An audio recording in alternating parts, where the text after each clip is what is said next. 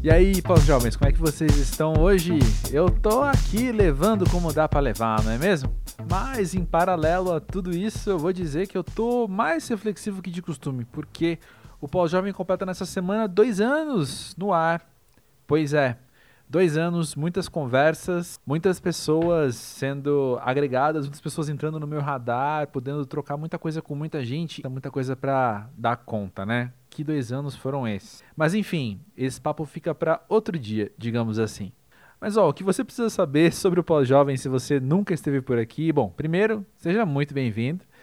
Mas o pós-jovem é um espaço em que a gente pode ser muito sincero e falar sobre várias coisas que dizem respeito a essa nossa fase da vida que a gente chama de pós-jovem, né? Quando a gente não é mais tão novinho assim, a gente já tem uma certa experiência, mas a gente ainda reconhece né? uma grande necessidade de aprendizado, enfim. E é muito interessante como o perfil do convidado aqui no podcast, sendo um por vez, né, um por semana, ele dita muito do clima do podcast muitas vezes. Eu já disse isso algumas vezes aqui. Para mim, a sensação é de que cada episódio é muito diferente um do outro, mas muito mesmo, assim, é quase um podcast diferente, saca? Mas é, eu tô dizendo isso porque este episódio aqui é um desses que eu acho que tem muito a cara da convidada. No caso, Maria Diná. Como ela se descreve, é uma fotógrafa que escreve. Ela é fotógrafa, ela é escritora. Ela tem um projeto super bacana de ensinar pessoas a fotografar pelo celular. Enfim, uma pessoa multifacetada que ainda incorpora a vida materna no meio disso tudo, né? Eu que não tenho filho, sou desses que fica sempre muito deslumbrado com pessoas que conseguem fazer isso. Parabéns a todos vocês. Uma curiosidade sobre o livro dela, chamado Escrevo Coisas que Não Sei Dizer, é que ele saiu pelo grupo editorial Letramento, o mesmo que o Manual para Sonhar de Olhos Abertos do Hélio Flanders, nosso convidado da semana passada. Então, repetindo, se você chega aqui pela primeira vez, você já tem mais uma, uma certa desculpa para atrás de outro episódio, né? Porém, eu quero te dar mais algumas dicas aqui de episódios para você ouvir, se você curtir esse aqui com a Maria. Eu acho muito legal notar o quanto ela fala com muita paixão de tudo isso, assim, de tudo isso que que tem a ver com a vida dela, enfim, tudo que a mente dela e o coração percorrem. Assim. Ela é uma pessoa de uma intensidade muito legal, muito apaixonada e muito agradável de se ouvir. Combinando o trabalho criativo com essa vida, de, essa vida do dia a dia sendo mãe, né? Então eu vou deixar o episódio com a Tati Ferreira, da segunda temporada, episódio 38. A Tati Ferreira do Acidez Feminina, eu acho que é um episódio que tem muito a ver com esse. Também o episódio interior da Tati com a Soraya Alves, o 37, que também é do interior de São Paulo. A Soraya é de Jaú, a Maria é de Araraquara. E as duas têm uma energia muito semelhante. Eu percebi a minha postura na gravação, depois editando, ouvindo também. A minha postura é muito parecida com as duas. Com a curiosidade de que a Soraya eu conheço há muitos anos e com a Maria eu estava conversando pela primeira vez, né? E quando o assunto é maternidade, tem um episódio que é muito referência aqui no Pós-Jovem, que é o episódio 2, com a Roberta Youssef. Esse episódio é um dos fundamentais do pós-jovem, eu diria. Mas bom, dito tudo isso, já falei até demais. Fica aí com o papo com a Maria e já já eu volto com algumas informaçõezinhas.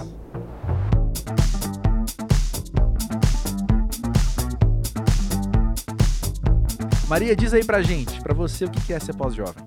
Meu Deus, ser pós-jovem é sobreviver já nessa fase adulta com bastante clareza, nem tanto, né? Mas assim, sabendo onde você pisa, né? Eu me sinto pós-jovem porque agora eu já tenho até o poder de aconselhar jovens. Hum. Não, nem sempre dá certo, mas é divertido porque eu vejo que eles estão errando onde eu errei. E uhum. nem por isso, né? Sei lá. Eu acho que eu, eu, eu tô tentando acertar, mas agora eu me sinto super ai, não sei, madura. eu me sinto pós-jovem, sabe? Eu sei, sei que eu tô falando. é engraçado, né? Parece que a gente olha para uma situação e fala, não, cara, isso aqui eu tiro de letra, eu sou muito experiente, eu sou muito maduro. Aí você vira três graus pro lado, vem outras pessoas e fala assim, gente, eu preciso de ajuda, eu não sei o que fazer, eu não vivi nada ainda, né? Exatamente isso, exatamente isso. Mas acontece, né? A gente é bom que a gente observe os outros e vê onde a gente errou, onde a gente acertou hum. e vê também que como nessa nessa fase pós-jovem, como sabemos ter mais calma, pelo menos eu tô falando por mim, eu acho que por você também, né? Uhum. Depois dos 30, parece que a gente não, não quer mais queimar a largada, né? Hum. Temos outras coisas para pensar. É, e tem uma dicotomia interessante também, não sei se você vive isso. Fica à vontade para discordar, por favor, né? Mas assim, parece que a gente entende cada vez melhor como o tempo passa mais rápido, porém que dá tempo para tudo. Sim, totalmente. É isso. A gente consegue fazer 889 coisas num dia e a gente sabe que isso vai passar assim, né? A um estalar de dedos muito rápido. Uhum. Mas realmente é que eu acho que a gente começa a priorizar o que importa, né? Antigamente eu tinha muito, muito tempo para jogar The Sims e essa era a minha prioridade. então eu passava o dia inteiro jogando The Sims e aí depois eu precisava comer alguma coisa e tal.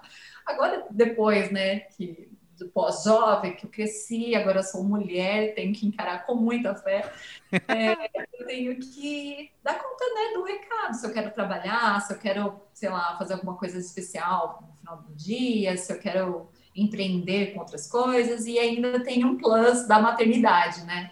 Uhum. Então é meio que eu tento bater falta e defender e tentar fazer o gol e fazer o escanteio. E a técnica ao mesmo tempo e a massagista da equipe também. Exatamente, é isso, é isso. E, e é divertido viver assim, sabe?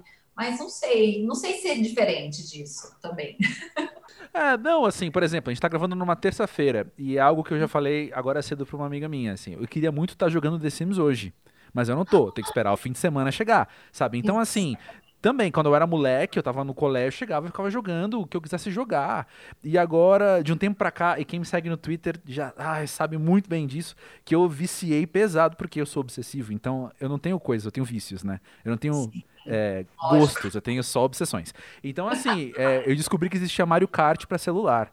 Então, assim, acabou, acabou a minha vida. Pessoal, é gratuito. Você é obsessivo, não faça isso. Mas eu fiz. É gratuito, baixei Mario Kart. E aí eu fico nessa, assim, de tipo, não, eu preciso trabalhar mais quanto tempo para poder fazer uma pausinha de 10 minutos e jogar três partidas, sabe? É, a minha vida acabou de melhorar com essa informação. Tamo aqui Olha isso. E Tamo ainda tem uma bela de uma desculpa aqui em casa, porque hoje no almoço meu filho falou: Mamãe, você sabia que dá para jogar Super Mario? Não sei o que, que ele falou no, no computador. Aí eu já. Hum. Olha, esse tá querendo baixar as coisas no computador. Vou deixar. É uma desculpa, sabe? Claro. E agora, Mario Kart no celular. Não, eu vou fazer isso. Você me, me inspirou. Fechou. E aí a gente se adiciona como amigos e a gente ganha moedas. É melhor ainda. Mas voltando aqui, a questão é a seguinte: a questão é que eu, moleque, ia de fato com a consciência mais tranquila do mundo, porque a minha responsabilidade era passar na prova eu ia ficar jogando Mario Kart o dia inteiro, que era o que eu fazia. Essa era, essa era a minha adolescência, muitos dias, inclusive. Jogar Mario Kart o dia inteiro. E agora, as consequências dos meus atos são astronomicamente maiores, né? Porque as minhas responsabilidades são astronomicamente maiores. E eu falo isso de um lugar de não ter filhos. Então eu entendo, eu contemplo que as suas aí estão quadriplicadas, né? É, você entende que, tipo, quando eu resolvo abrir novamente meu The Sims para ver, né, se atualizou todos aqueles objetos, tem um ladinho meu falando, não, dá, não pode, olha isso, né, você é mãe, vai lá cuidar das crianças, aí o que eu faço? Olha essa cama atrás, é uma king. Aí eu boto todo mundo na minha cama e eu fico jogando aqui, porque o meu medo é deixar eles brincando sozinhos lá. Você sabe quanto é perigoso mexer em tomada? Eu, com seis anos, eu acendi o, o, o, fogão sozinha. Então, eu fico lembrando disso. Será que eles têm hum. uma malícia que eu tinha? Então, eu preciso trancar essa porta e jogar aqui com eles. É tipo aquele meme, sabe? Pessoas estão vivendo em 2021, você está em 2047, né? Fazendo isso. A questão é você unir, então. Não, a família está aqui reunida como eu me propus a ter a família reunida aqui.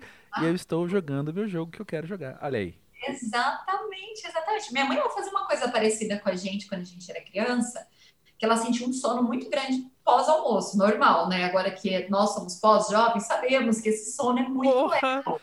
Quando é criança, a gente acha, ai, mãe preguiçosa, né? E aí ela, ela trancava a gente pra gente dormir obrigatoriamente todo dia depois do almoço. Então, tipo, a gente ficava meio que lógico que a gente não dormia, a gente via, né, minha mãe babar, sono. Então, eu meio que estou fazendo isso, né, de um jeito moderno, um jeito mais hipster, que agora eu quero jogar o meu joguinho e eu quero que eles fiquem aqui. Ah, né? adorei. Ah, o que, o que a minha mãe fazia, é, a gente morava relativamente perto de um parque, um parque pequeno, enfim, desses cantinhos de São Paulo, assim, que de repente você encontra alguma coisa.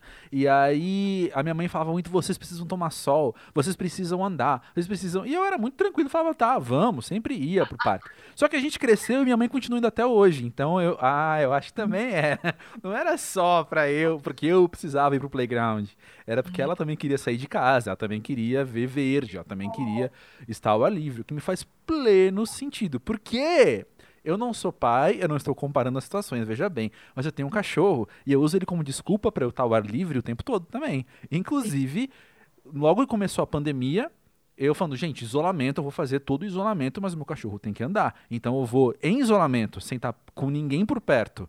Todo mundo de máscara, preferencialmente. Bom, só tem controle sobre eu. Eu de máscara e com ninguém a menos de 3 metros de distância, a gente vai ter que andar todo dia. E eu tenho isso como um dos, um dos elementos que me salvaram nesse último ano, sabe? Que era obrigatoriamente ter que andar ao ar livre todo dia.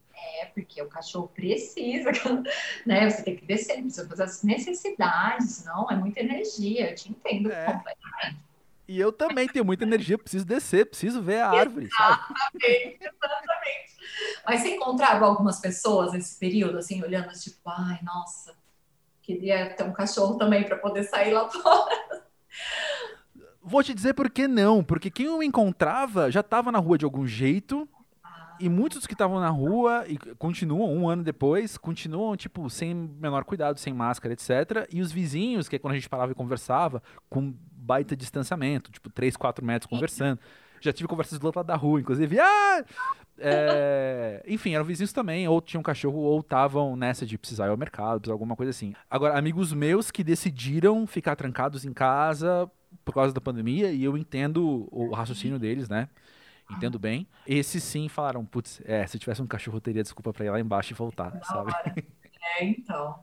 Nossa, ainda que aqui no interior a gente tem várias vantagens. Eu moro numa rua bem tranquila. Então, naquele auge da pandemia, né? Na verdade, a gente tá no auge agora, né? É. Passado, tipo, a gente ficou mês março até julho dentro de casa todo final de tarde a gente saía na nossa calçada e andava tipo de bicicleta e skate na calçada. Era bem limitado, mas era fazer toda a diferença, toda a diferença. Uhum. E aqui foram foram voltando as coisas mais rápido do que na cidade grande, né? Então teve uma época que Araraquara estava na fase amarela, que era uma fase super ótima, assim, podia ir em bar. Então uhum. aqui teve esse, esse período bem flexibilizado e aí voltou e aí a gente ficou trancado de novo. Nossa nova é. vida. Vamos, vamos vivendo e aprendendo, que é o, o lema do episódio de hoje, pelo jeito, né? É. Adorei. Mas olha só, me conta uma coisa. Por falar em aprendizado, então, eu acho muito interessante. Você é o tipo de pessoa que eu gosto mais de conversar. Eu falo isso sempre que tem alguém com seu perfil aqui no Pós-Jovem, que é gente que faz muita coisa. Eu também tenho um grau de energia muito alto, então eu me identifico, então eu fico feliz de poder conversar com as pessoas que fazem muitas coisas.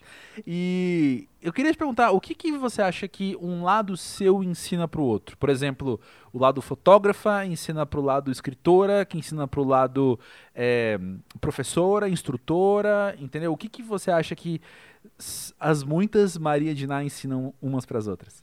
Nossa, tudo a ver, assim.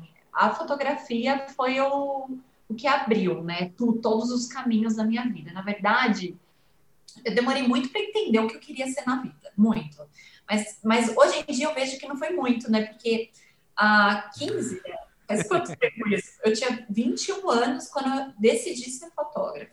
Demorou na época, porque todo mundo saía do terceiro colegial já na faculdade. Tipo, gente, eu saí do terceiro colegial e fiquei um ano parecendo uma barata tonta mesmo. Eu tive várias crises, eu fiquei doente.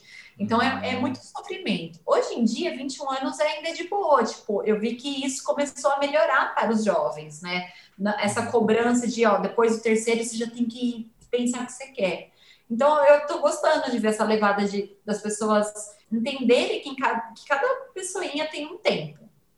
Antes não era assim, né? Antes era, era só um monte de. parecia uma competição para você ser o mais jovem a se formar, né? Parecia Nossa, uma coisa é. assim.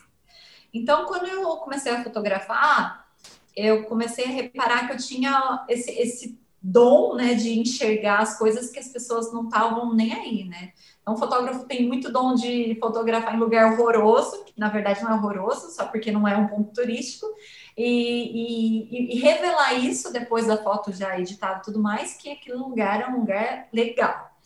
Então, a fotografia me fez olhar as coisas é, de um jeito mais bonito, mas não porque é bonito, e sim porque é o que a gente tem, e a luz transforma tudo, e depende muito do jeito que a gente olha para os ângulos, para o enquadramento mesmo, né? Uhum. E aí a escrita veio junto, né? Porque também é um exercício de presença, né? De, necessita da minha total presença ali naquele momento, escrevendo as coisas que eu penso, assim como o olhar, né? Uhum. E, e para completar veio o café, que eu acho que o uhum. café ele traz um ritual que nada mais é do que uma ele demora, né, para ser feito. Então você precisa estar ali também presente e observar a água ficando pronta, esquentando, é, pesar o grão de café, pensar no método que você quer usar e depois curtir aquele, aquilo tudo junto. Então, eu acho que eu gosto de processos, pelo jeito, né? O processo da escrita, o processo da fotografia. Fez sentido? Total sentido. E eu pirei numa palavra que você usou agora, que eu acho que explica muito o que você está falando também, que é a palavra ritual, né? Porque o ritual, eu vou tentar amigos psicólogos, amigos antropólogos, todos terão, terão bastante críticas com o que eu vou falar agora e eu aceito todas elas. Mas talvez ah. ritual seja um conjunto de processos, né? Seja um conjunto de processos que organizam alguma coisa e que produzem algo no fim. Então, assim, quando você vai fotografar, você tem ali vários microprocessos quase simultâneos, né? Sim. De velocidade, abertura, enquadramento. Exato. Que tudo que você às vezes decide em parece quase um microsegundo você faz essa decisão, mas é um ritual, porque é um conjunto de processos, né? E com a escrita a mesma coisa, sabe? Qual como que eu vou estruturar o que eu vou falar, sabe? Qual o formato que eu vou usar para falar isso aqui? E por aí vai, né? Assim como o café, você passa por esses rituais e daí você tem algo organizado, você tem algo, um produto final, que é o conjunto da, da, da soma do que você ah, acabou de passar, né? Exatamente. Gente, você definiu muito bem o ritual. Eu gostei da sua definição. É essa que eu vou aceitar de agora em diante. Porque amigos é psicólogos, amigos antropólogos, briguem com ela também. Nossa, e eu sou muito apaixonada por ritual de tudo, assim, eu vejo. É, comecei agora, a, comecei agora não, né? Quando eu era mais jovem, eu tinha um lado bruxo muito, muito aflorado. Então, depois que a gente vira adulto chato, a gente começa a, a ficar muito engessado e eu comecei a congelar toda a intuição, toda, tudo aquilo que eu acreditava em magia tal, eu congelei. E agora estou descongelando, então eu estou resgatando muita coisa é, dessa Maria jovem adolescente, louquinha, que eu sempre fui, e não sei porque eu deserdei essa pessoa, e voltei para o tarô, eu voltei a acender as minhas velas para fazer né, as, os pedidos. Eu gosto muito de incenso, então eu vou ali, eu faço o meu próprio incenso natural, pego alecrim, pego a salva, pego, pego várias coisas e começo a produzir mesmo esses processos para o fim, né, para aquele final, tipo, ou é a xícara de chá, ou é a foto editada, ou é mesmo eu passando que uma louca pela, pela casa com esse incenso, para purificar, para energia. Então, eu acho que tudo, tudo, todo caminho é muito válido, né? Eu acho que a gente, a gente é isso. Nós somos caminhos, pedacinhos, todos os dias, para fazer aquilo que, que a gente ama. Gente, é. poeta. que confusa, que poeta confusa. Nada, tá, tá super claro. A última vez que eu usei a palavra ritual, eu acho que foi numa gravação aqui no Pós-Jovem há um tempo, com o Hélio Flanders, que acho que a, quando ah, sair é? esse episódio com você, já vai ter saído o episódio com o Hélio, mas ainda não saiu. Mas enfim, e aí a gente. Isso é papo de bastidores, espero que ele, espero que ele não se importe. Eu tô contando isso. Mas a gente fez um happy hourzinho, nós dois, assim. Tava os dois bebendo, Ai, né? Delícia. E aí ele falou. Ele falou, ah, o que você vai beber? E aí eu mostrei pra ele, eu tava com só um shotzinho de cachaça, porque eu falei, aqui em casa tem só cachaça, ou tem vinho, mas para mim vinho é ritualístico. Eu falei isso pra ele.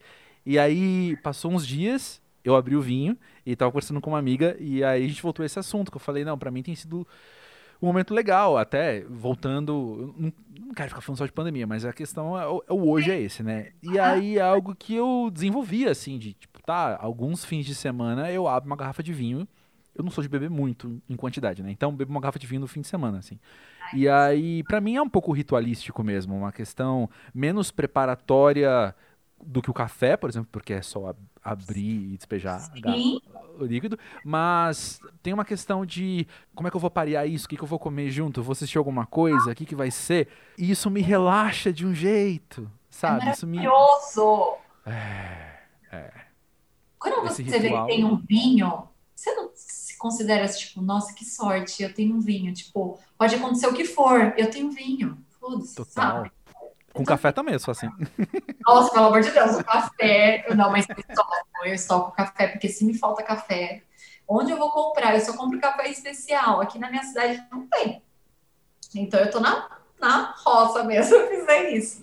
Mas, mas o vinho eu, eu comprei, porque amanhã é feriado. Olha isso, eu já pensei, ó, amanhã eu vou fazer uma lasanhinha. Olha lá, o ritual já, já tô Ritual! massa! A gente é muito bruxo, eu tô amando essa conversa. Não, é muito. Pra mim, essas coisas são. acabam sendo muito importantes. Um senso de organização mesmo. Eu não sou um cara muito organizado, não. Eu sou um cara bastante turbulento, mas assim, eu acho que tem me feito bem buscar esses sensos de organização, esses sensos de, de completude de um processo, sabe? Tipo, ó, agora é a hora de tomar o meu vinho, agora é a hora de tomar o meu café. Eu também, eu tenho um café, eu chamo o café do dia a dia e o café especial, o café do, do fim de semana né? E aí, assim, o, o café do dia a dia eu sou imensamente satisfeito, imensamente feliz com ele. Mas o café do fim de semana, que é o que eu compro em grãos, eu vou moer e tal, tal, tal, ele tem também esse aspecto de, tipo, agora é a hora de fazer o meu café, sabe? É muito importante, é uma hora muito importante. E outra, Me você faz conecta comigo você. mesmo, assim. é. Exato, para você. É um mimo que você faz para você. Eu amo isso. Eu acho que isso é o mais importante. E sabe o que eu tô tendo isso agora, agora que eu essa ficha também? Eu, te, eu tenho isso com podcasts também. Tem uns podcasts que eu vejo durante a semana que saíram, assim. E aí eu falo, não, esse aqui eu vou guardar pro fim de semana. Sabe? Esse, esse é sábado, esse sabadinho de manhã com aquela luz que entra, maravilhosa. Isso! Esse aqui eu vou querer refletir desse jeito. Tem a- aquela poltrona ali perto da janela que eu gosto de ficar sentado com a planta do lado ali assim, a Nossa, janela do sol entrando. cena na minha cabeça. É. Mas E o café do fim de semana. mas eu acho que as pessoas não, não poderiam esperar menos do que isso, sabia? Porque isso move a- as paixões, move a nossa vida. Eu vivo para isso. Bom, domingo, todo domingo, olha, olha, é muito ritual. Todo domingo eu faço é, pão, é, que- queijo quente. Todo Uhum. domingo, eu como. tipo, nenhum outro dia eu como, mas no domingo eu vou até a padaria, aqui perto de casa, pego o pão francês na hora, eu sei que a hora que sai, sabe? Tipo, muito, muito assim. E aí é o melhor. Eu fico ansiosa para chegar o domingo por causa disso. Olha só, eu poderia fazer todos os dias, sim, mas eu acho que ia, ia ficar meio banal, sabe? Não ia ficar tão especial. Não tenho nada contra comer pão todo dia, é legal, mas eu defini, tipo, domingo. é, e antes ainda era mais legal, porque tinha revista, eu comprava muita revista. A banca que eu comprava revista fechou aqui na cidade. Uhum. Então, é, eu tô meio que perdendo peças do meu ritual e buscando novas soluções. Então, aí eu coloquei um livro no lugar, mas é um momento Uhum. bem sagrado. Ó, a trilha sonora de hoje fica recomendada aqui, que é Emicida Pequenas Alegrias da Vida Adulta. Acho que faz todo sentido o Amo! papo que a gente tá tendo. Eu também amo. Mas o... uma coisa que eu tava pensando também enquanto a gente falava agora é que eu, de novo, eu sou um cara bastante turbulento, não sou um cara muito organizado. E eu não sou um cara. Ou melhor, eu não- nunca me entendi como um cara de rituais. Agora que eu tô identificando os meus rituais, né? E agora eu tenho uma outra leitura, por exemplo, é algo que você, pelo que a gente já conversou, vai se identificar, que é eu via amigas minhas, principalmente, muito animadas com se arrumar pra sair. Ai, não me lembro. Perdão pelo gatilho. Mas a questão Antes eu entendia só o produto, o estar arrumada para sair. Agora eu entendo que faz parte de um ritual delas também. Demais. E sabe quem eu era das amigas? Eu hum. era a que maquiava todo mundo. Ah. Então eu sinto muita falta disso. Eu amo produzir as pessoas. E aí as minhas amigas vinham, pegavam minhas roupas, aí eu fazia maquiagem, aí pensava até perfume, né? Que é uma coisa que nunca deve fazer, porque imagina se um carinha beijar ela, é o meu cheiro. eu tinha tudo isso era muito divertido. E era exatamente isso, porque tinha uma antecipação, aí a gente escolhia a trilha sonora, né? Então, a gente colocava uhum. na balada Jovem Pan já conversar. E aí, toda a expectativa de quem vai estar tá lá. Ah, era, era demais. Era demais. Eu sinto muita falta, porque isso já vai, sei lá, vai fazer uns, uns 15 anos por aí que eu não faço isso. É. É. Então, mas agora então você somou uma outra camada, porque diferente do que eu falei do vinho, diferente do que você falou do queijo quente da revista, Agora tem uma camada social também, que é você com os outros, né? Sim. Você arrumando as suas amigas e vocês participando ali e as conversas que vocês tinham e tudo isso. Então o ritual ele também sai de você e é um ritual que passa por outras pessoas ali, né? Isso é Exato. muito interessante, muito precioso. Nossa, é verdade. Você está me fazendo pensar muito hoje, hein, André? Olha só, eu já vou escrever um outro livro só com o tema de hoje. Tudo bem, porcentagem de vendas a gente combina depois, então, qual vai ser? dedicar o livro a você, tá? Ah, Graças ao André. Muito honrado. Nosso papo, esse livro nasceu. Muito honrado, fico muito honrado. Mas voltando à questão social e envolver os outros, conta como é que foi o momento em que você, fotógrafa, virou também instrutora de fotografia. Nossa senhora, foi muito natural, sabia, André? Igual, igual a fotografia. Na fotografia, eu só percebi que eu queria ser fotógrafa porque elogiavam demais as minhas fotos do Orkut. Sensacional. Sim, eu, eu, tinha uma HPzinha assim, tipo dessas tipo TechPix, só que ela era da HP. E eu postava, tinha até um álbum que era Ai, como que era? Era uns nomes clichê, tipo, tudo junto misturado. Era, Momentos. Era... Momentos. Lembro que tinha uma, uma, uma pasta que era amor que não se mede. Aí hoje em dia, ah. tipo, meu, caramba, né? E aí as pessoas falavam, nossa, que fotão, que legal, você devia ser fotógrafo. E eu olhava aquilo, sabe, ai, tonto. Aí eu, nossa, realmente. Aí minhas amigas pediam para eu fazer foto delas, aí eu falei, opa, ó a oportunidade. A mesma coisa aconteceu quando me, me chamavam, falavam, ah, me ensina também a fazer essas fotos. Como que você faz isso? Então, de, no, é, a primeiro momento, né, como instrutora, professora de fotografia, foi é, é, profissional, né? Então, eu ensinei uma pessoa a fotografar. Ela já era fotógrafa, mas eu mostrei o meu processo para ela. E naquela época era gostoso, né? Porque eu saía com ela, pegava vários modelos, a gente ia no meio do mato, falava, eu faço com essa luz, e depois a gente editava junto. Aí eu vi que eu podia escalonar o produto, só que eu não queria gravar é, para profissionais, porque eu acho que ia limitar bastante também, porque não, não temos muitos fotógrafos, né? As pessoas que têm celular e gostariam de fazer fotos melhores usando o celular, né, tipo da mãe, do filho, da, da, de tudo, poderiam comprar o meu curso e aprender pelo menos como qual é o caminho de você obter esse olhar fotográfico, lógico que ele é uma construção da vida inteira, né, de tudo que você consome, de cultura, de gosto, enfim, mas seria pelo menos um pontapé. E aí, em 2017, eu montei esse curso online de fotografia com celular. E aí eu lembro que eu fui uma das primeiras, assim, pelo menos da minha bolha, né, que eu não uhum. falar nada, e no Hotmart também não, não era muito, não estava muito em alta, como é agora. Agora tem curso de tudo, né? E foi um sucesso, porque eu lancei o meu curso totalmente orgânico, com a minha base ali. Eu lembro que eu vendi mais de 130 cursos de primeira. Então, foi sensacional. E, e o feedback desse pessoal é muito importante para mim. Então, são várias pessoas falando: Meu, graças a você que eu consegui entender por que, que não é só apertar um botão, né? Porque fala muito, uhum. né? Ah, sua câmera é boa. É, pois né, câmera é boa, 10 anos de, de trabalho, tomando, não, né? Em várias situações para entender como aquilo funcionava e tudo mais. mas eu acho que eu, eu gosto mais de ensinar do que fotografar ultimamente. Olha só, que é. legal. É. Você pensa que isso é uma fase? Ah, eu acredito. Como tudo na minha vida, é, são várias fases. Eu aceito todas essas fases, sabe? Assim, eu, eu tenho que respeitar o momento. Se agora eu não tô afim de fotografar, né, por, também por vários motivos, é, eu, eu deixo. Então eu foco no que no, no time que está ganhando, né? Aí, depois eu vou, vou resolver o que eu vou fazer da vida. Sim, mas eu, eu tenho entendido também, e é, algo, é uma projeção minha, né?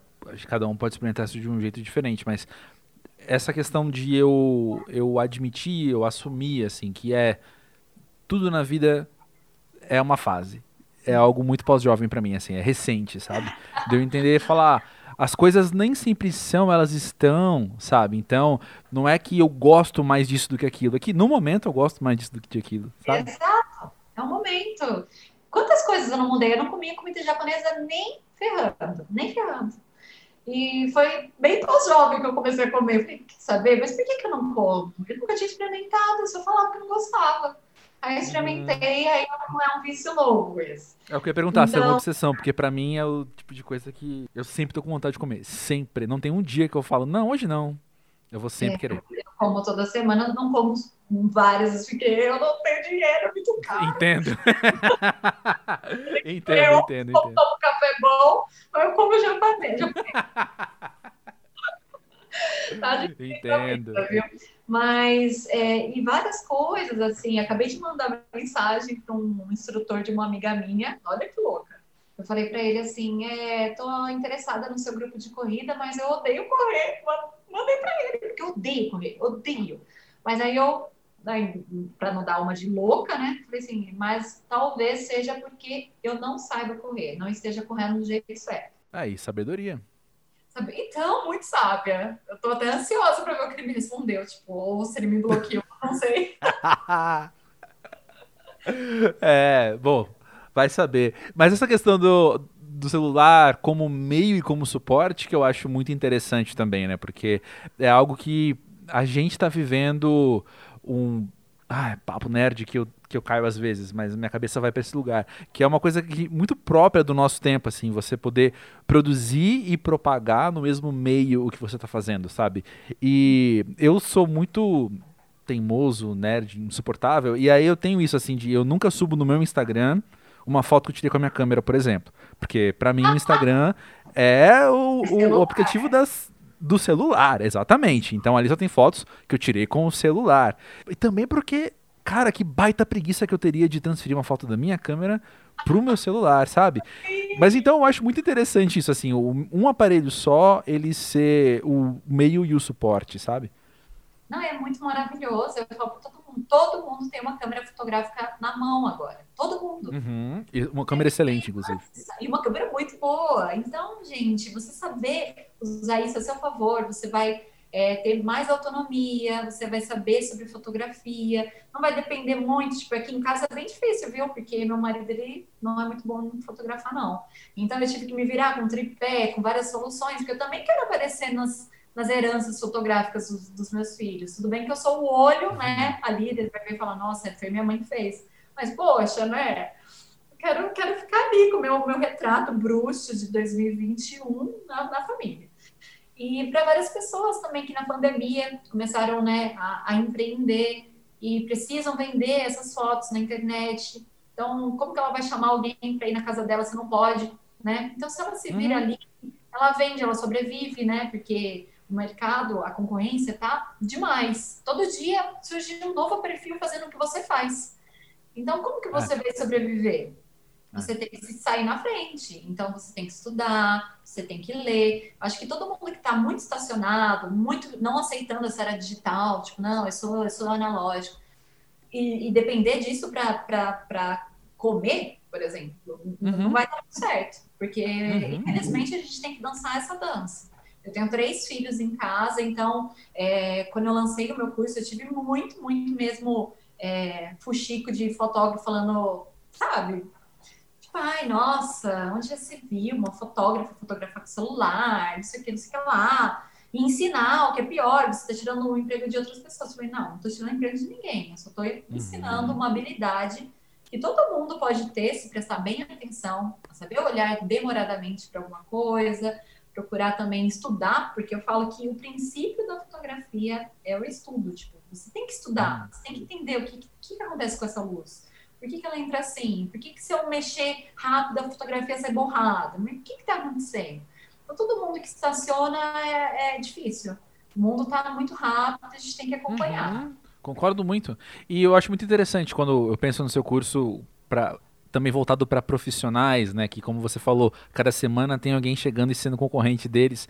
E eu penso que você estando do lado desse lado tão bastidores, vendo empreendedores, enfim, vendo pessoas diferentes aprendendo fotografia para usar no próprio negócio, eu, eu penso que isso também te dá uma visão, uma perspectiva muito muito privilegiada no sentido de, de grande, de rica do que é o mercado hoje, sabe? Sim. Exato, eu acho também. E a gente tem que saber o, o lado, né? Que a gente, pode sofrer vendo isso acontecer, tipo, ai meu Deus, tá cada vez mais, tem pessoas vendendo esse curso, tem gente ensinando também fotografia com celular. Mas eu acho que, meu Deus, né? Quantas pessoas tem no Brasil? Quantas pessoas estão empreendendo? Quantas, quantas pessoas também vão com a sua cara? Tem muito isso, né? Uhum. Tipo, eu, eu aprendi com fulana, não aprendi com a outra porque a didática ela importa demais. É, o trabalho mesmo, eu lembro que eu falava demais quando eu fotografava, né? Cada um tem um fotógrafo que merece. Existem tipos de clientes, né, que eles têm que escolher fotógrafo X para lidar. Eu acho que a fotografia é muito artesanal. Não, não me venha pedindo foto. Ai, quero prévia. Não, filho, senta ali, senta ali que eu vou editar o seu, o seu ensaio escutando Boniver tomando café especial, vou, vou fazer, é uma pressão. Olha o ritual, olha o ritual. Exato. Então a gente tem que ficar meio esperto assim mesmo. Se hoje em dia a fotografia está cada vez, por mais que esteja cada vez mais aí no mercado, as pessoas estão preferindo mesmo é, fotógrafos mais intimistas que façam essa mágica acontecer, sabe? Tipo, nossa, uhum. que vai entregar sim essa foto. Ó, mas fazendo gancho com uma das suas primeiras falas lá atrás. Será que essa perspectiva que você tem conquistado, estando cada vez maior e cada vez mais, enfim, contemplando cada vez mais pessoas, atividades, será que não é por isso que estão te pedindo tanto conselho? Será? Será que eu tô com uma cara de muito sábia na internet? Gente, adorando, vou mudar minha bio. Vou escrever fotógrafa sábia. Aconselhadora. Aconselhadora. Nossa, é verdade, André. Nossa, hoje você está me fazendo pensar demais. Obrigada. Mais um livro, mais um segundo livro vindo aí depois daquele. Mas olha só, Maria, deixa eu te perguntar uma coisa. E voltando à questão do celular como, como meio, isso é uma conversa que sempre vem aqui no pós-jovem. Eu sempre brinco e vou continuar brincando até, enfim, mudar de ideia. Que o, o subtema do pós-jovem é redes sociais, porque a gente sempre acaba falando disso. E eu queria te perguntar, como é que tem sido para você esse entre aspas, jogo de redes sociais, que é você, então, não só tá produzindo fotografia, que é algo que você sempre gostou, mas produzindo fotografia dentro de um dentro de uma dinâmica muito específica do que é fotografia no Instagram, por exemplo, sabe? Nas poses, nos enquadramentos, nos elementos que estão ali. Ai, olha, eu vou, vou ser bem sincera, eu tô bem pós-jovem mesmo, porque tem esse Reels agora, né? E eu não, não tô conseguindo me adaptar. eu não tô conseguindo ser tão jovem a ponto de fazer umas coisas muito piradas, muito iradas, muito sinistras. Eu acho que eu ainda sou um pouquinho mais. Não, é, é, não sei, não, a palavra não é nem conservadora, mas ainda eu gosto da imagem estática, sabe? Eu não consigo é, modernizar muito essa entrega desse conteúdo, ensinando mil maneiras de fotografar um brigadeiro, sendo muito criativo, sabe? Eu, eu me sinto ainda nessa parte de fotografia mais poesia, então eu, por isso que eu entrego muito as minhas fotos com texto e uhum. sei que eu deveria, eu sei o que eu deveria fazer. O Mark me avisou que se eu não fizer a receitinha do Instagram, meu conteúdo, meu conteúdo não vai. E é o que está acontecendo tô levando a punição do Mark. Mas eu também acho que eu não vou me romper, sabe? Não, não, não quero me romper esse ponto. de tipo ter que, que ter essa linguagem muito TikTok, fazer umas dancinhas muito louquinhas para atrair, não sei. Talvez por isso que eu esteja abrindo uma cafeteria. para pegar essa galera que não tá afim de dançar para tomar um café. Nossa, total, total. Entre, entre tomar um café e ficar fazendo vídeo dançando, você não tem noção o quanto eu estou do lado do espectro, assim, 100%. Vamos tomar um café, por favor. Eu também, então. E aí que a gente começa a ver, né? Aquela, aquele dois caminhos que você tem na rede social. Você tá assim, aí você ou é, você vira TikToker e, sabe, dubla, faz umas coisas bem uhum. diferentes ou você continua o discussão, postando as suas fotos feitas pelo celular, com legenda hipster, assim que ninguém vai entender, só os mais inteligentes. E beleza. Me senti atacado, mas tudo bem. Tá, mas você, você tá nesse caminho, você tá no caminho do inteligente. Inegável, inegável, inegável. É muito engraçado como eu nunca me entendi como hipster, mas as pessoas ao meu redor sempre me falaram que eu era, saca? Eu ah, total. Ah, né? Na hora que eu te vi na chamadinha, eu falei, é hipster, é hipster. Você ah, caramba! Você tem uma planta ali, ó, do, do seu lado esquerdo. É muito tem, hipster. É, Josefa. É... Tem nome! Elas, tudo, essas plantas têm nome aqui em casa. Mas. Ah, uma coisa que você falou ali no meio ficou muito na minha cabeça. Agora até já perdi o contexto exato que você falou, mas total ficou no meu coração. Quando você disse de deixar um, um registro para os seus filhos ali, de você ser o olho da família, mas você também está sendo registrada. E eu fiquei pensando nisso. Como é interessante que o seu trabalho naturalmente te registra te dá mais registro para seus filhos do que os outros filhos têm dos próprios pais, sabe? Sim. E eu falo sempre que a formatura dos meus filhos será o meu momento de glória quando passar toda aquela linha do tempo dos meus filhos com fotões maravilhosos e eu vou levantar e bater palma. Sabe? Tipo, tu vai ver. Eu que fiz. É, ai, desculpa, eu sou a, pessoa que Eu que fiz. O filho e as fotos. Exato. Não, mas é uma, é uma parada bem louca isso, sabia? Que é o que eu penso eu penso assim, nossa, o dia que eu for no Faustão, no, no arquivo confidencial, vou mostrar as fotos aleatórias, assim, fala, nossa, que, que vida bonita que você né, teve, seus filhos.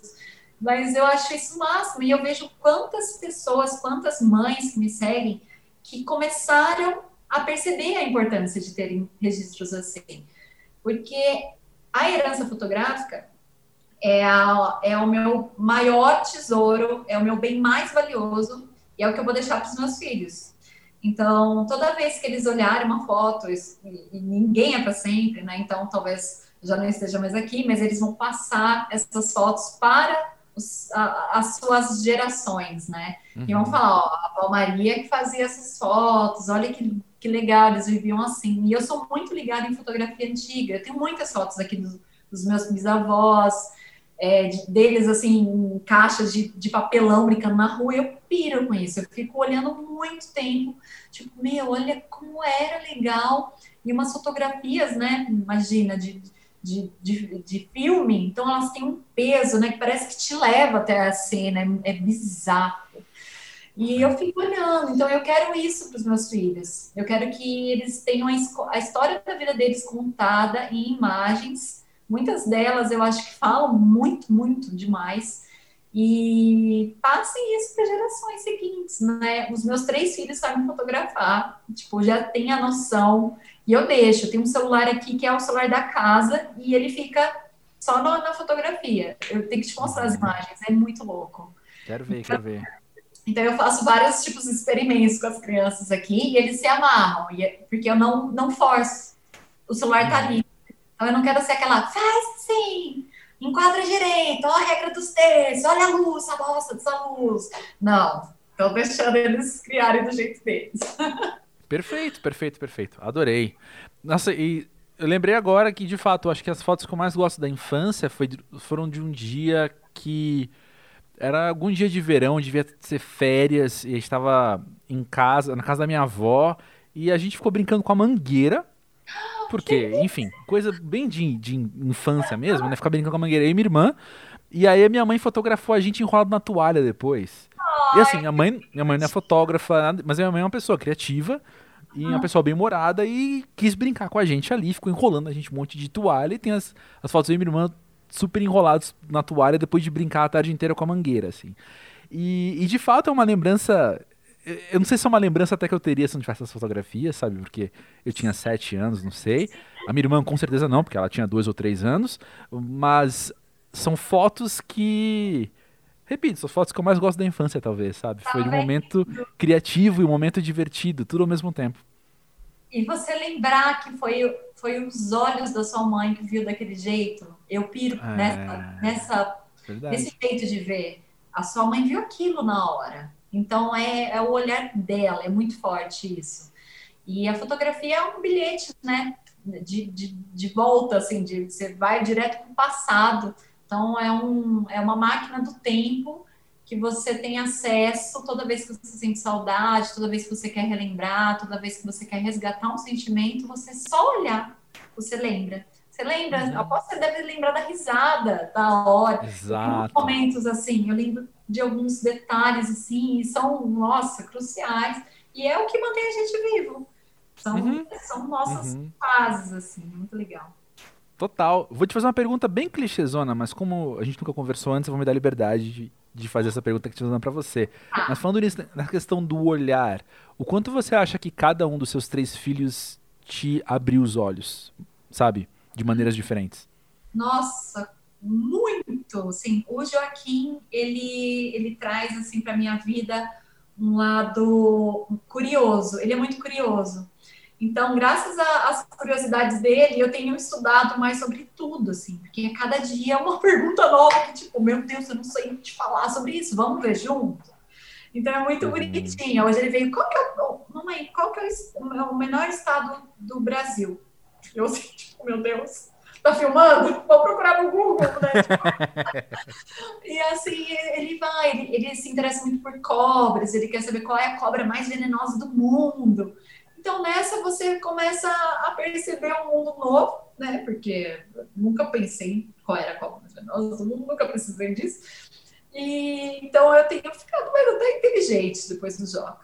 A Amelie, ela já me traz doçura, ela já me traz sensibilidade e, e, um afeto que eu não tinha. Por exemplo, eu sempre tive cachorro, sempre tive tal, mas era aquela coisa: tem um cachorro em casa, ah, legal. Ela se doa pelo animal. E eu vejo ela conversar, falar com o bichinho no chão. E eu fico só analisando, fico, gente, era era para ser assim ter um animal. Não, tipo, ah, legal, cachorro, é, toma aqui, mocinho e ela vai lá, conversa com a vozinha, e, eu acho isso muito fofo nela, esse amor, né, essa, essa transição, né, de, é humano, mas é um cachorro, mas é a mesma coisa, ela é, ela é mãe de pet, assim, tipo, igual você falando que, ah, esse cachorro, agora eu te entendo, antigamente não ia entender não, eu ia falar, ai, tá, tem que fazer xixi, vai fazer xixi, mas sem essa, essa sensibilidade para o animal, né, e a Yolanda, ela tem um apelido aqui em casa que é a Yolanda Furacão. Hum. Então, ela, ela é muito, muito elétrica, assim, ela é, tipo, ligada na tomada mesmo.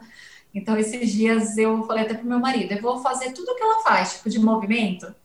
Então, eu comecei a pular, igual ela, ela, ela vai falando assim, ó, e ela vira, e ela pula no sofá, ela desce.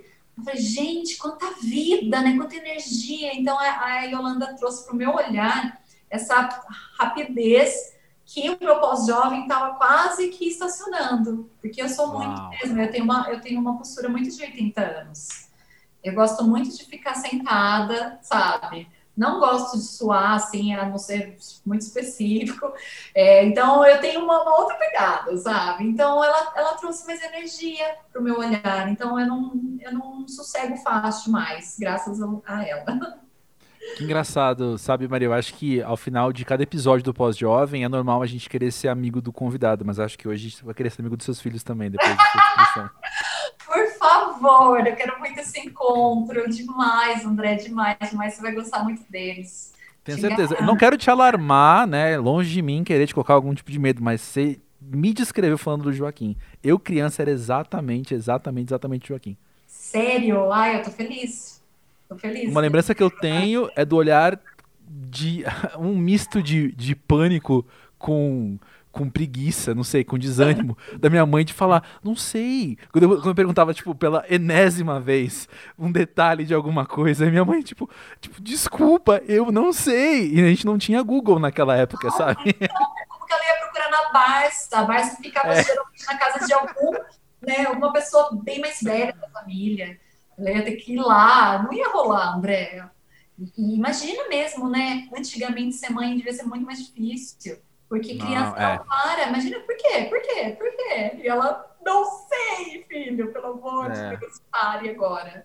Eu sou até hoje o porquê, porquê, porquê, mas eu não pergunto para as pessoas. Eu vou atrás da informação justamente nesses canais que a gente. legal, você tem um monte de livro aí. Você, você tem mesmo essa característica. Eu estou fazendo a leitura da sua, da sua aura aqui. Até onde o enquadramento da webcam mostra, me revelando bastante pelo jeito. Mas voltando ao que eu acabei de falar, então, é claro que muita gente nesse momento tá buscando maneiras de ser amigos de Maria Diná. E eu também já vou passar meu telefone já já aqui. E a gente continua esse papo que foi, foi uma delícia falar contigo. Obrigado por estar aqui no Pós-Jovem, trazendo você, seu olhar, suas perspectivas e seu bom humor, enfim, tudo isso.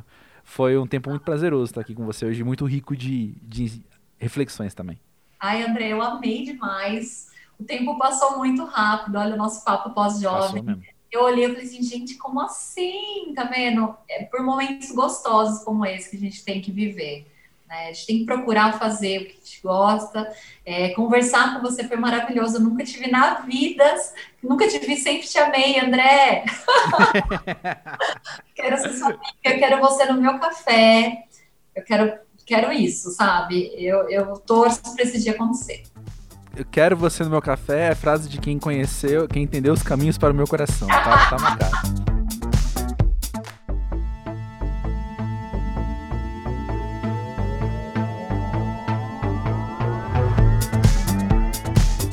Bom, fica aí um atestado da integridade deste podcast quando sou chamado de hipster e na edição eu não corto essa parte.